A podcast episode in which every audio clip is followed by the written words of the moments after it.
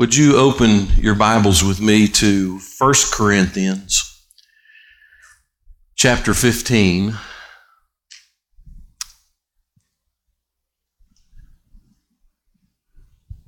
And I'll tell you, I started to just read this whole chapter this morning. This is a good chapter, but it's 58 verses long. I didn't want y'all to think that we weren't going to get out of here before lunch. But I'm still going to preach on this whole chapter.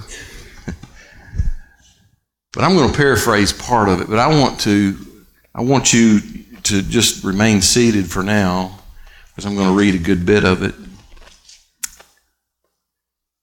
And to think these words I'm about to read were written by a man who just shortly before this firmly believed that Jesus was just a dead man buried in Jerusalem until he met the risen Lord on the road to Damascus. And this is what he wrote to the Corinthian believers and to you and me. 1 Corinthians 15, beginning in verse 1. Now, brothers, I want to remind you of the gospel I preached to you, which you received and on which you have taken your stand. I want you to pay attention to that. He said, You all have taken your stand on this. And then he goes into the gospel he preached. He reminds them of it. By this gospel you are saved if you hold firmly to the word I preached to you, otherwise you have believed in vain. For what I received, I passed on to you as of first importance or as a matter of most importance that Christ died for our sins according to the scriptures, that he was buried, that he was raised on the third day according to the scriptures, and that he appeared to Peter and then to the twelve. After that, he appeared to more than 500 people 500 of the brothers at the same time, most of whom are still living, though some have fallen asleep. And then he appeared to James, and then to all the apostles, and last of all, he appeared to me also as to one abnormally born. For I am the least of the apostles, and do not even deserve to be called an apostle because I persecuted the church of God. But by the grace of God, I am what I am. And His grace to me was not without effect. Hallelujah. No, I worked harder than all of them. Yet not I, but the grace of God that was with me. Whether then it was I or they, this is what we preach, and this is what you believed. But if it is preached that Christ has been raised from the dead, how can some of you say that there is no resurrection of the dead? If there is no resurrection of the dead, then not even Christ has been raised. And if Christ has not been raised, our preaching is useless, and so is your faith. More than that, we are then found to be false witnesses about God, for we have testified about God that He raised Christ from the dead. But He did not raise Him if in fact the dead are not raised. For if the dead are not raised, then Christ has not been raised either. And if Christ has not been raised, your faith is futile. You are still in your sins. Then those also who have fallen asleep in Christ are lost. Look at verse 19 with me. If only for this life we have hope in Christ, we are to be pitied more than all men. In fact, the King James Version says if that's the case, if Christ hasn't been raised from the dead, we are of all men most miserable. And the Message Bible paraphrases it like this If all we get out of Christ is a little inspiration for a few short years, we're a pretty sorry lot. Verse 20. But Christ has indeed been raised from the dead, the first fruits of those who have fallen asleep.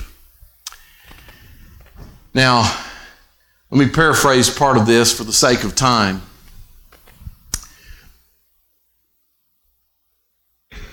Paul goes on to explain the resurrection. He said, Since death came through one man to all of us, resurrection comes through one man to all of us. In other words, because Jesus lives, you and I will also live. We'll be raised just like he was raised. And that leads him into the subject of death. Raise your hand if your life has ever been touched by that old wicked enemy called death. He tells them in verse 26 the last enemy to be destroyed is death. In verse 29, he says, But now, if there is no resurrection, what will those who do who are baptized for the dead?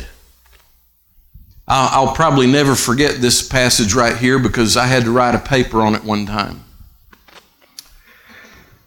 We won't go into that. But he said, if the dead are not raised at all, why are people baptized for them? And as for us, why do we endanger ourselves every hour? He goes on to tell them, if the dead aren't raised, then let us eat and drink, for tomorrow we die. What a, what a sad life that is. Verse 33, he says, Don't be misled. Bad company corrupts good morals. Can I just get an amen right there? Who you hang out with matters. So he said, in light of the resurrection, he's still talking about the resurrection from the dead. He said, So come back to your senses as you ought and stop sinning. For there are some who are ignorant of God. I say this to your shame. Then he goes into the resurrection body. your resurrection body, my resurrection body. He describes what it will be like. He tells them flesh and blood won't inherit the kingdom of God, the kingdom of heaven. We're going to be, and uh, listen, that's good news. You know what that means? It means when you're resurrected, you're not going to be in that old decrepit body. I shouldn't have looked at anybody when I said that. I'm sorry. As a pastor, I'm looking at the walls. You're going to get a different kind of body. I was, I was thinking the other day, I don't know, my mind sometimes, I was thinking about these, you know, people that are organ donors. I thought, I wonder if a Christian donates, say, a heart to an unbeliever, and then the rapture takes place. I wonder what's going to happen to that sinner who's got the believer's heart. I don't know. I was just thinking about this, and I thought, well, I better find out. And I'm reading. I'm reading in the scripture, I'm going, oh, we get a new body. Hallelujah.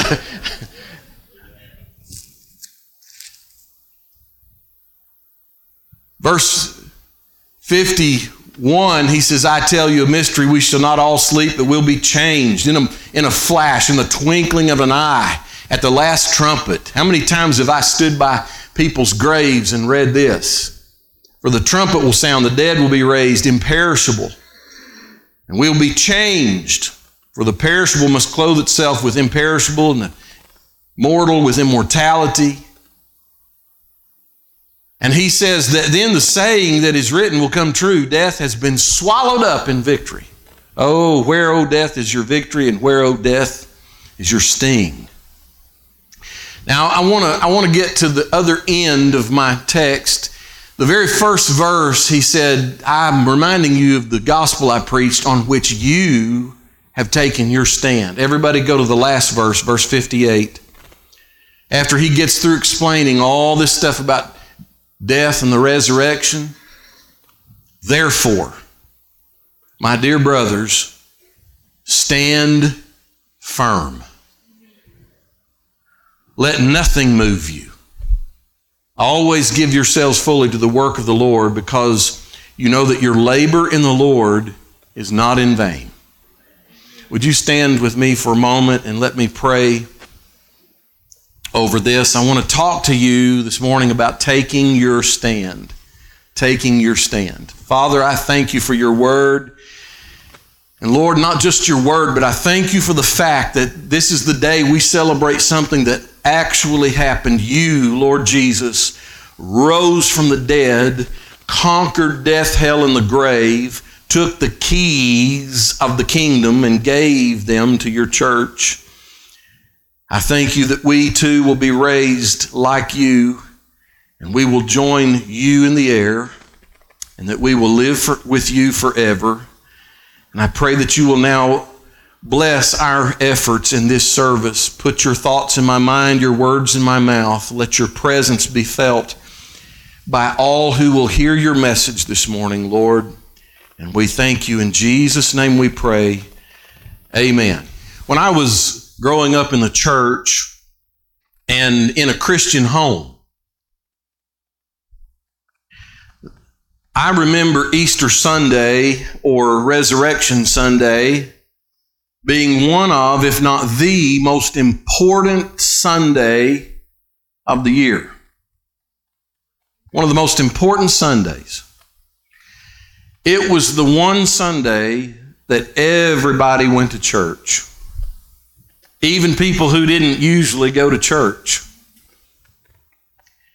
And as a Christian holiday or holy day, it was in many ways considered to be even more important than Christmas. And that was probably difficult for some of us as children to comprehend simply because at Christmas, we so enjoyed the presents we would get. But what did we get at Easter? Well, the house would smell of vinegar. and then we'd, we'd just get to eat hard boiled eggs and, and then egg salad sandwiches for a few days. How many of you grew up on that? maybe, maybe some candy, maybe.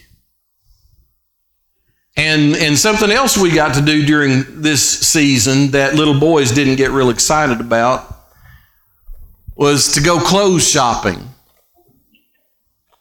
And parents would take their kids out and buy new suits and ties for the little boys, and new dresses and shoes and purses for little girls. I still remember one of the suits I got. It was kind of a green and white plaid jacket with solid white pants that matched my white shoes. Some of you can probably guess just about what year that was. And everybody in the family would wear outfits that matched each other. Whether you wanted to or not. But Easter Sunday was just the big day in the church. Now we've come a long way. I mean, we, we now have a society that doesn't even seem to know that little boys wear suits and little girls wear dresses. Don't you just miss the days when things weren't so messed up and Easter Sunday was a big deal? Well, I've come to tell you it's still a big deal in the church. Amen?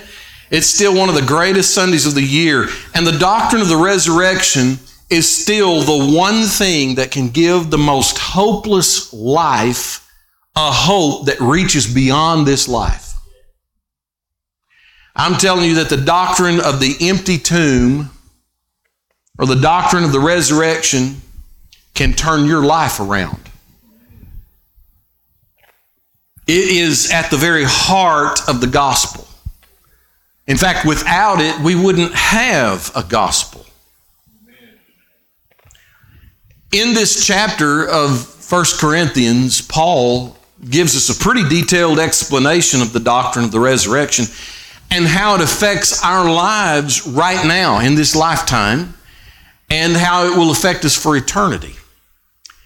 He explains how Jesus died for our sins, was buried, and on the third day was raised from the dead. And then he explains our own resurrection one day. And then he goes into our resurrection body and what it will be like.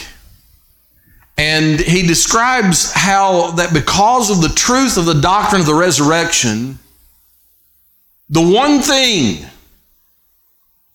that we all face, death, has been swallowed up in victory.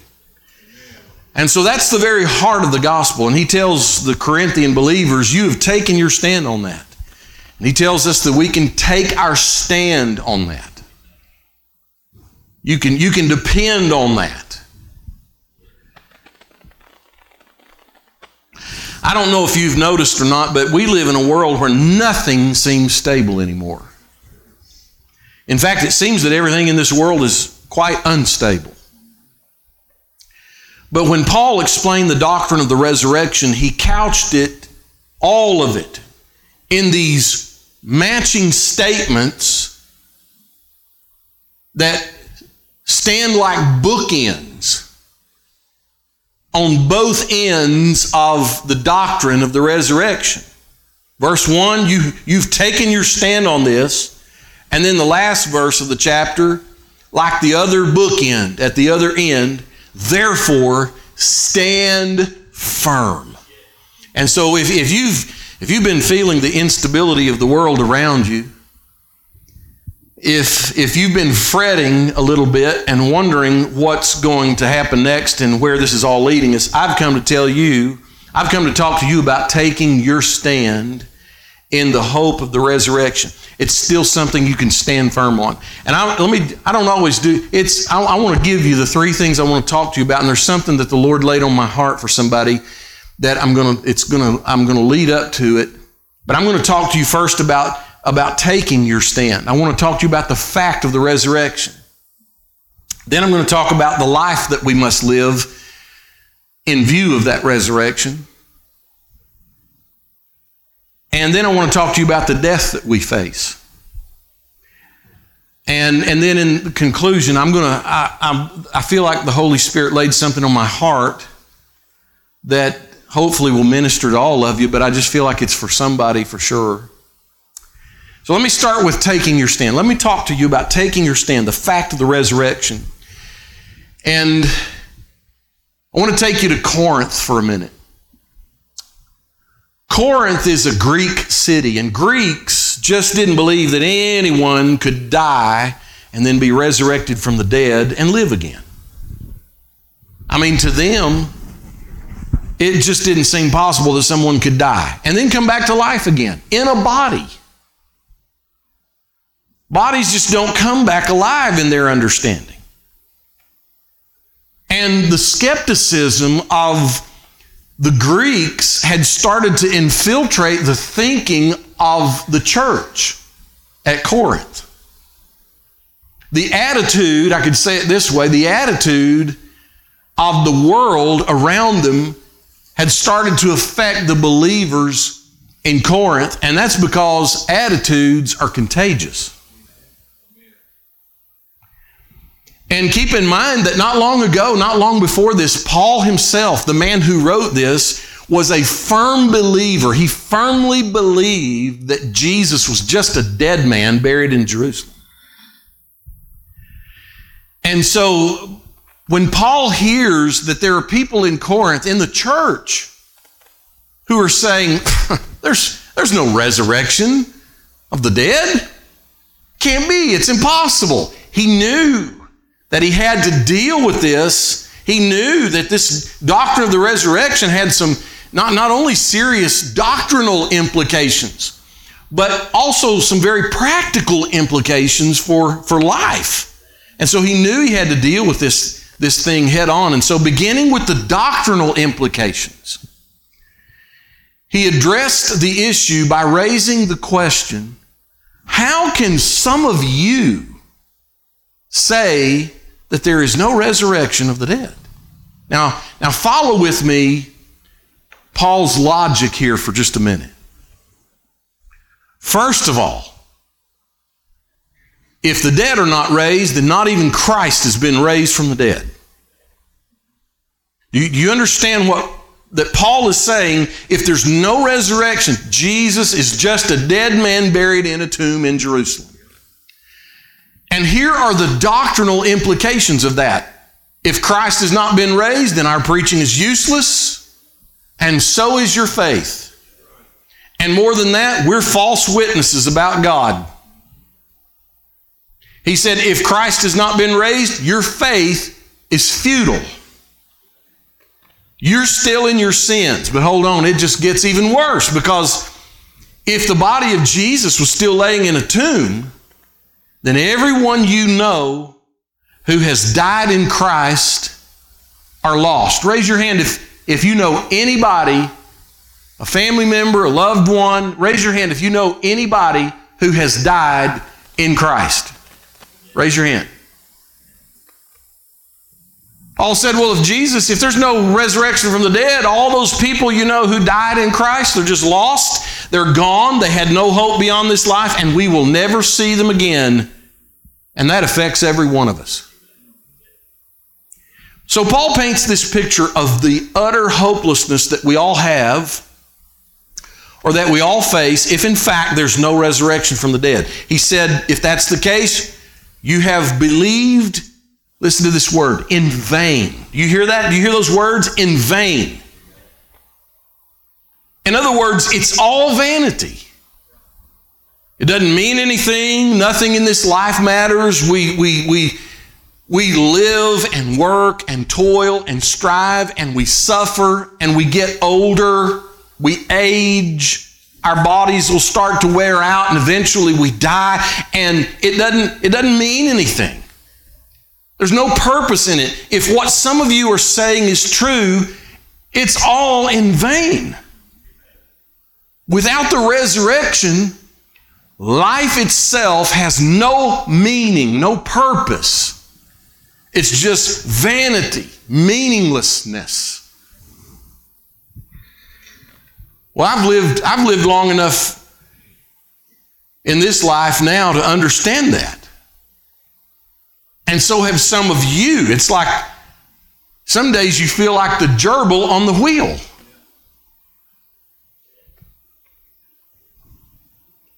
If this is all there is, then this is all there is. And I've seen enough. I've seen enough of this. You can just get me out of here now. It's all vanity. What's the point in living? If all we get out of Christ is a little inspiration for a few short years, we're a pretty sorry lot.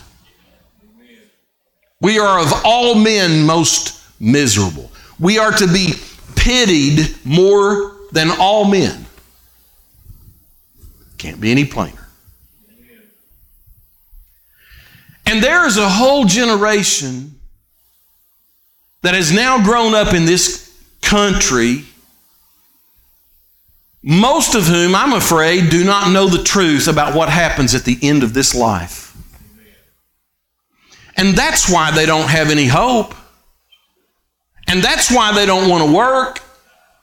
It's why they're willing to sell their soul to a, a government that's rebelled against God in some so many ways. They're just willing to exist for themselves and just survive on handouts or they don't know. There are a lot of people in this world who just don't know. They, they feel that the only hope they have is in this life and that there's nothing beyond this life or this world. So they have developed, they, they sort of devolved into a hopeless, unmotivated, selfish, unloving people. And, and they need to hear the words of the Apostle Paul this morning, but Christ has indeed been raised from the dead. And Paul said, Let me remind you of that gospel that I preached and you received and on which you have taken your stand. And he reminds them Christ died for our sins according to the scriptures. He was buried. He was raised on the third day according to the scriptures and that he appeared to Peter and then to the 12, and after that, he appeared to more than 500 of the brothers at the same time, most of whom are still living. And then he appeared to James, then to all the apostles, and last of all, he appeared to me while I was traveling down the road to Damascus when suddenly a light from heaven flashed around me, and I fell to the ground and heard him call to me by name. And he said to me, I am Jesus whom you are persecuting. You see, the, the problem, the, the problem, I'm getting too excited, aren't I? I'm, let me calm down. The problem with you Corinthians letting the world convince you that Jesus is dead is the fact that there are just too many eyewitnesses. People who, at the risk of losing their very lives, are declaring, We have seen the Lord and He's alive. And by the way, some of them have been to the tomb this morning and the stone was rolled back and the angel declared, Why are you looking for the living among the dead? He's not here. Look for yourselves. He is alive. So you see, Christ has indeed been raised from the dead. And since he's been raised from the dead, so will we be raised from the dead to live forevermore. That's why this life is not all in vain. That's why I can face tomorrow because he lives. It's not only in this life that I have hope, that's what this next generation needs to hear. You'll see. You, you, you'll see. One, one day, you'll understand. If, you've if you live long enough, you'll know that you don't find any hope in this old sin ridden world. The message of hope that politicians and leaders of this world offer is only an illusion that leads to further disappointments as this old world grows more and more evil as the days go by. But the hope that I'm passing on to the next generation is not of this world. I'll take my stand on the sure foundation of the gospel of the resurrection. Jesus Christ lives, and because he lives, I can face tomorrow until the day I die. Because since Christ is risen from the dead, when he returns, he said, we'll be changed in a moment, in the twinkling of an eye, at the last trumpet, and the trumpet will sound, and the dead will be raised, imperishable, will be changed, for the perishable must clothe itself with the imperishable. That's why I don't grieve as this body. Listen, listen, this old tent to use the words of Paul. As this old tent wears out, I don't have to grieve. It's okay. Tents are temporary dwellings. You can sew it up, you can patch it, but it's going to keep wearing out. Why? Because one day we're going to put off this tent. We don't live in tents forever, they're supposed to wear out. And he said, So it will be with the resurrection of the dead, the body that's sown imperishable, it is raised, or the body that's sown is perishable, but it is raised imperishable. It's sown in dishonor, but it's raised in glory. It's sown in weakness, but it's raised in power. And it's sown a natural body, it's raised a spiritual body. Because flesh and blood cannot inherit the kingdom of God. But because I'm taking my stand on the hope of the resurrection, I'm going to inherit the kingdom of God. I'm going to have an imperishable, strong, glorious body. You don't have to go to the gym for that. Let me talk about the life we must live in light of the resurrection. Now, this is where he gets practical. You see, now that's the doctrinal part. Let me tell you the practical part. How do you live because of that? You see, if you've, if you've ever wondered how this world, maybe how this country has gotten to be so bad and so evil, to a generation that has never taken their stand on the hope of the resurrection, the gospel, there's no reason to live like there will be a resurrection or a kingdom of God to inherit. Did I say that simple enough? Paul said, If the dead are not raised, let us eat and drink, for tomorrow we die. So people who've never taken their stand on the resurrection only live for this life because they don't know they have anything else to live for. This is where Paul gets real practical in explaining the implications of the resurrection to this life. And let me break it down for you. There are three areas of living that Paul addresses in light of the resurrection. In other words, if you're going to take your stand on the resurrection, it will affect these three areas of your life. In fact, the resurrection can't not affect these three areas of your life. Pardon my bad grammar. I'm talking about how you live your life. Let me just list them for you, and then I'll show you this in the scriptures. These three areas. You ready? Evangelism, suffering, and how you, how you deal with suffering, and morality. So let's take the first one. First of all, evangelism. If you, if you, I'm talking about reaching the lost for Christ. I'm talking about witnessing to unsaved people. If Jesus is dead, it is useless for you to tell people about your Jesus. But if he's alive, you better. In verse 29, now if there's no resurrection, what will those do who are baptized for the dead? If the dead are not raised at all, why are people baptized for them? I'll never forget this scripture because I had to write a I had to write an exegetical paper on it when I was in Bible college.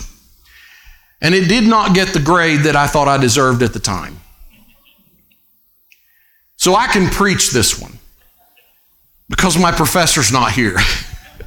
He's probably, oh, he may be watching. I've had time to study this a little more. What, what, does, what does this baptism for the dead mean? Some have suggested that it refers to a proxy baptism where a believer is baptized on behalf of a dead relative so they too can be saved. Let me tell you, the theological word for that is, and I think it might be in the Greek or Hebrew, I'm not sure, but the theological word is hogwash. That is absolutely an unscriptural doctrine because, first of all, salvation is a personal matter, and secondly, water baptism doesn't save anybody. While, while water baptism should follow salvation, nobody has to be baptized to be saved. The thief on the cross proved that. Now, having made a lesser grade on my paper than I deserved at the time, I have, I have actually spent some time over the years studying this out. And one of the best explanations I have found, or at least the one I like the best, and I've sort of settled on, is from a guy by the name of Warren Wiersbe. He's one of my favorite theologians to read. He explained it this way the phrase probably means baptized to take the place of those who have died. In other words, if there is no resurrection, why bother to witness and win others to Christ? Why reach sinners who are then baptized and take the place of those who have died? If the Christian life is only a dead end street, get off it. You see why I like Warren Wiersbe. But the fact is that because of the resurrection, every person who lives on this earth will share in the resurrection. And every person will either share in the resurrection of life and go to heaven, or they will share in the resurrection of judgment and go to hell. Because of the resurrection, Heaven and hell are both real, and everybody will spend eternity in one or the other. So, the, re- the, the reality of the resurrection should motivate you and me to reach the lost. The second practical area of our life that this should affect is the area of our suffering and how we deal with it. Raise your hand if you've suffered in this life. Uh, let's do it the other way. If you've never suffered in this life, raise your hand. I was going to talk to you after church. we all suffer. I mean, that's just life in this fallen world. That's why we see so many of the, I don't mean to just get on the younger generation, but I'm preaching to someone. That's why we see so many people coming up in this country who It's like they can't handle suffering. It's got to be my way or no way. Because any other way might mean I suffer something. That's just life. We live in a fallen world. You're going to suffer. And listen, the suffering that comes in this life is terrible. If you if you've never suffered, then you're a baby, literally. Hang on, it's coming like a freight train. Suffering in this world, in this life, is a fact. Now, Paul didn't even go into the details of all of his suffering here like he did in other passages of Scripture. But here's how he put it If there's no resurrection, why do we endanger ourselves every hour? I die every day. I mean, I mean, I mean that, brothers. He said, just as surely as I glory over you in Christ Jesus our Lord. If I fought wild beasts in Ephesus for merely human reasons, what have I gained? And Paul's not talking about dying to self that he wrote about in Romans chapter 6. He's talking about very literal physical dangers that he faced every day. He's saying if there's no resurrection, if death ends it all, if death ends all of the suffering that we face in this lifetime, then why endure suffering? And he goes on to say, if that's the case, then let's eat and drink, for tomorrow we die. Why do we endure suffering? Why is it that we have so many people now in this world and in our country who choose not to endure suffering? And I don't mean this in any way to be critical of those who have struggled with this malady that so plagues even the youngest of those in our society. Trust me, I know, I get it. I know suffering. And I know suffering that's so bad that you just feel like you can't take any more stuff. Why is it that there are so many people who, when they are suffering, feel they have to turn to a bottle or to a drug or or or why do we try to just numb ourselves to the suffering? And if that's if that's anybody who's listening to me today if you are struggling with why do I even live then I want somebody to hear me. I want to beg you to take your stand in the hope of the resurrection because everything we do in this life even as believers will come up for review at the judgment seat of Christ but let me, let me encourage you while you endure suffering in this lifetime. Paul tells us that the suffering we endure now in the body, in this lifetime, will result in glory at the resurrection. I, I, I shouldn't, I know, I promise we will get to eat lunch if the trumpet doesn't sound first, but I've got to. Listen to what he wrote. This is, this is 2 Corinthians 4. We are hard pressed on every side. He's talking about suffering, but not crushed, perplexed, but not in despair, persecuted, but not abandoned, struck down, but not destroyed. We always carry around in our body the death of Jesus. Here he goes into the resurrection, so that the life of Jesus may also be revealed in our body.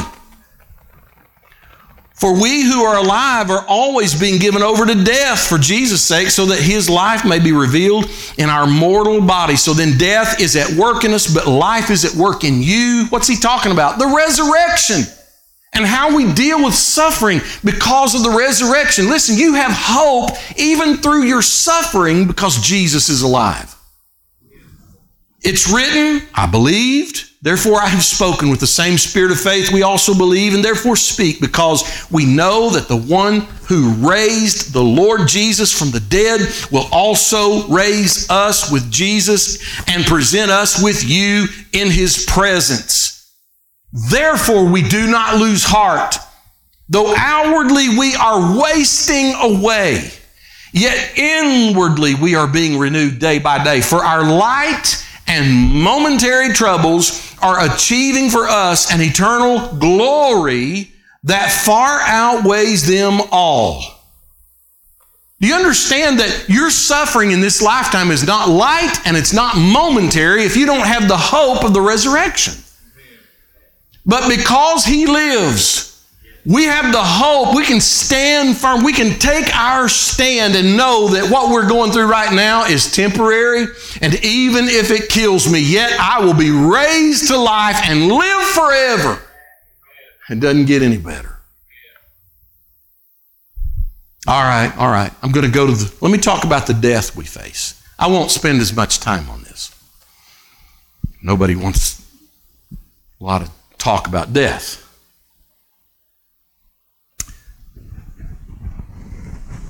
I've, I've taken a poll. I have researched this. I've taken numerous polls, and the truth is that right here in the River Valley, the death rate is 100%. I'm sorry.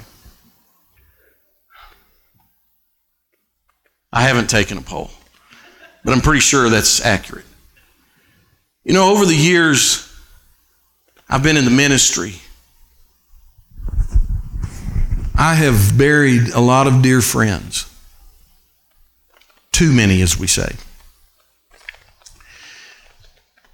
It's, it's one thing to lose a loved one, but I dare say that most people never give much thought to what it's like to actually preach the funeral. Now imagine if you had to do that dozens of times.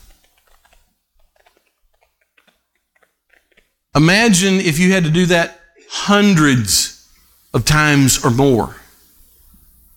I've lost count how many funerals I've done in 36 years of people that I loved, people that I pastored, people I had prayed with, and people that I still miss. Don't get me wrong. I count it an honor every time one of you asks me to do a funeral service for your loved one. But how many funerals will you attend in your lifetime? I bet I will not only attend more than you, most of you, but I'll actually cry with you, pray with you, and offer the eulogy. I'll minister the sermon at the funeral. I've had some years in my ministry where it seemed I was preaching a funeral every other week. And y'all know I'm a crybaby. And all those funerals have made me enjoy doing weddings all the more. And you know, I've worked in law enforcement too for over 30 years, and, and some of you have too in our church. And I've worked as an investigator I've processed crime scenes. I assure you, I've seen the most horrific kinds of death, and I've seen way too much of it. I can tell you that the one, the one, one of the things that I hate the most about living in this world is death. And do you realize that, that everything you have ever suffered and everything you will ever suffer in this life Every sickness, every heartache, every emotional wound, everything you have ever suffered is because death came into this world when the first Adam sinned. How appropriate that it is the our last enemy because it's our worst enemy. And while there are many things in this life that we're not sure of, one thing is certain it is appointed unto man once to die, and after that, the judgment. Death touches all of us. It is the one thing that we all have in common, no matter our ethnicity or our race no matter our political affiliation or our denominational affiliation, no matter our level of education, no matter what social or economic class we belong to, unless the Lord comes back first and raptures us, everyone in this room and within the sound of my voice will die. But to those who've taken their stand,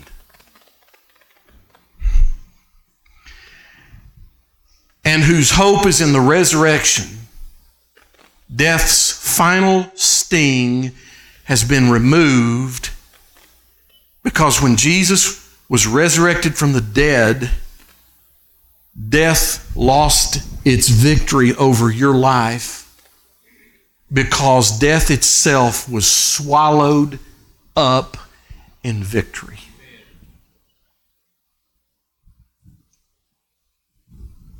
And that brings us to the therefore. In the last verse, and what I've said, when you see the word therefore, you need to look at what it's there for. It's because of everything I've just said. Therefore. And like bookends on the subject of the resurrection, Paul says, You've taken your stand in the first verse, explains all this stuff. And then in the end, at the very end, with the other bookend, he says, Therefore, because of all this, stand firm. And he tells you three ways to do that. Let nothing move you, not even the news. Always give yourself fully to the work of the Lord. We need to be busy serving the Lord. And then remembering that your labor, how many of you have ever labored for the Lord? It's not in vain. Life is not in vain. When you live for the Lord, life is not in vain. And I have to tell somebody one more thing to encourage you as you take your stand. Did you know that the doctrine of the resurrection and the hope that it brings to help us take our stand in this life goes all the way back to the oldest book of the Bible? Does anybody know what that is? Job. Job was a man who suffered, y'all. Far more than most of us will ever suffer in this lifetime. He lost everything. The only thing the devil let him keep was his wife, who tried to get him to curse God and die. He suffered. And it was actually his hope in the resurrection that helped him to keep on standing, even through all the pain and all the suffering. Listen to how he put it. I mean, imagine you've suffered until you just feel like you can't take anymore. What else can go wrong? And here was his hope. This is chapter 19 of Job, verse 20, starting, starting in verse 25. I know that my Redeemer lives. Now, this was before he had, he didn't have a Bible like we have. I know that my Redeemer lives and that in the end he will stand upon the earth. But it's not just that he lives. Listen to what he said. And after my skin has been destroyed, after I'm gone, I'm dead, after my skin has been destroyed, yet in my flesh I will see God.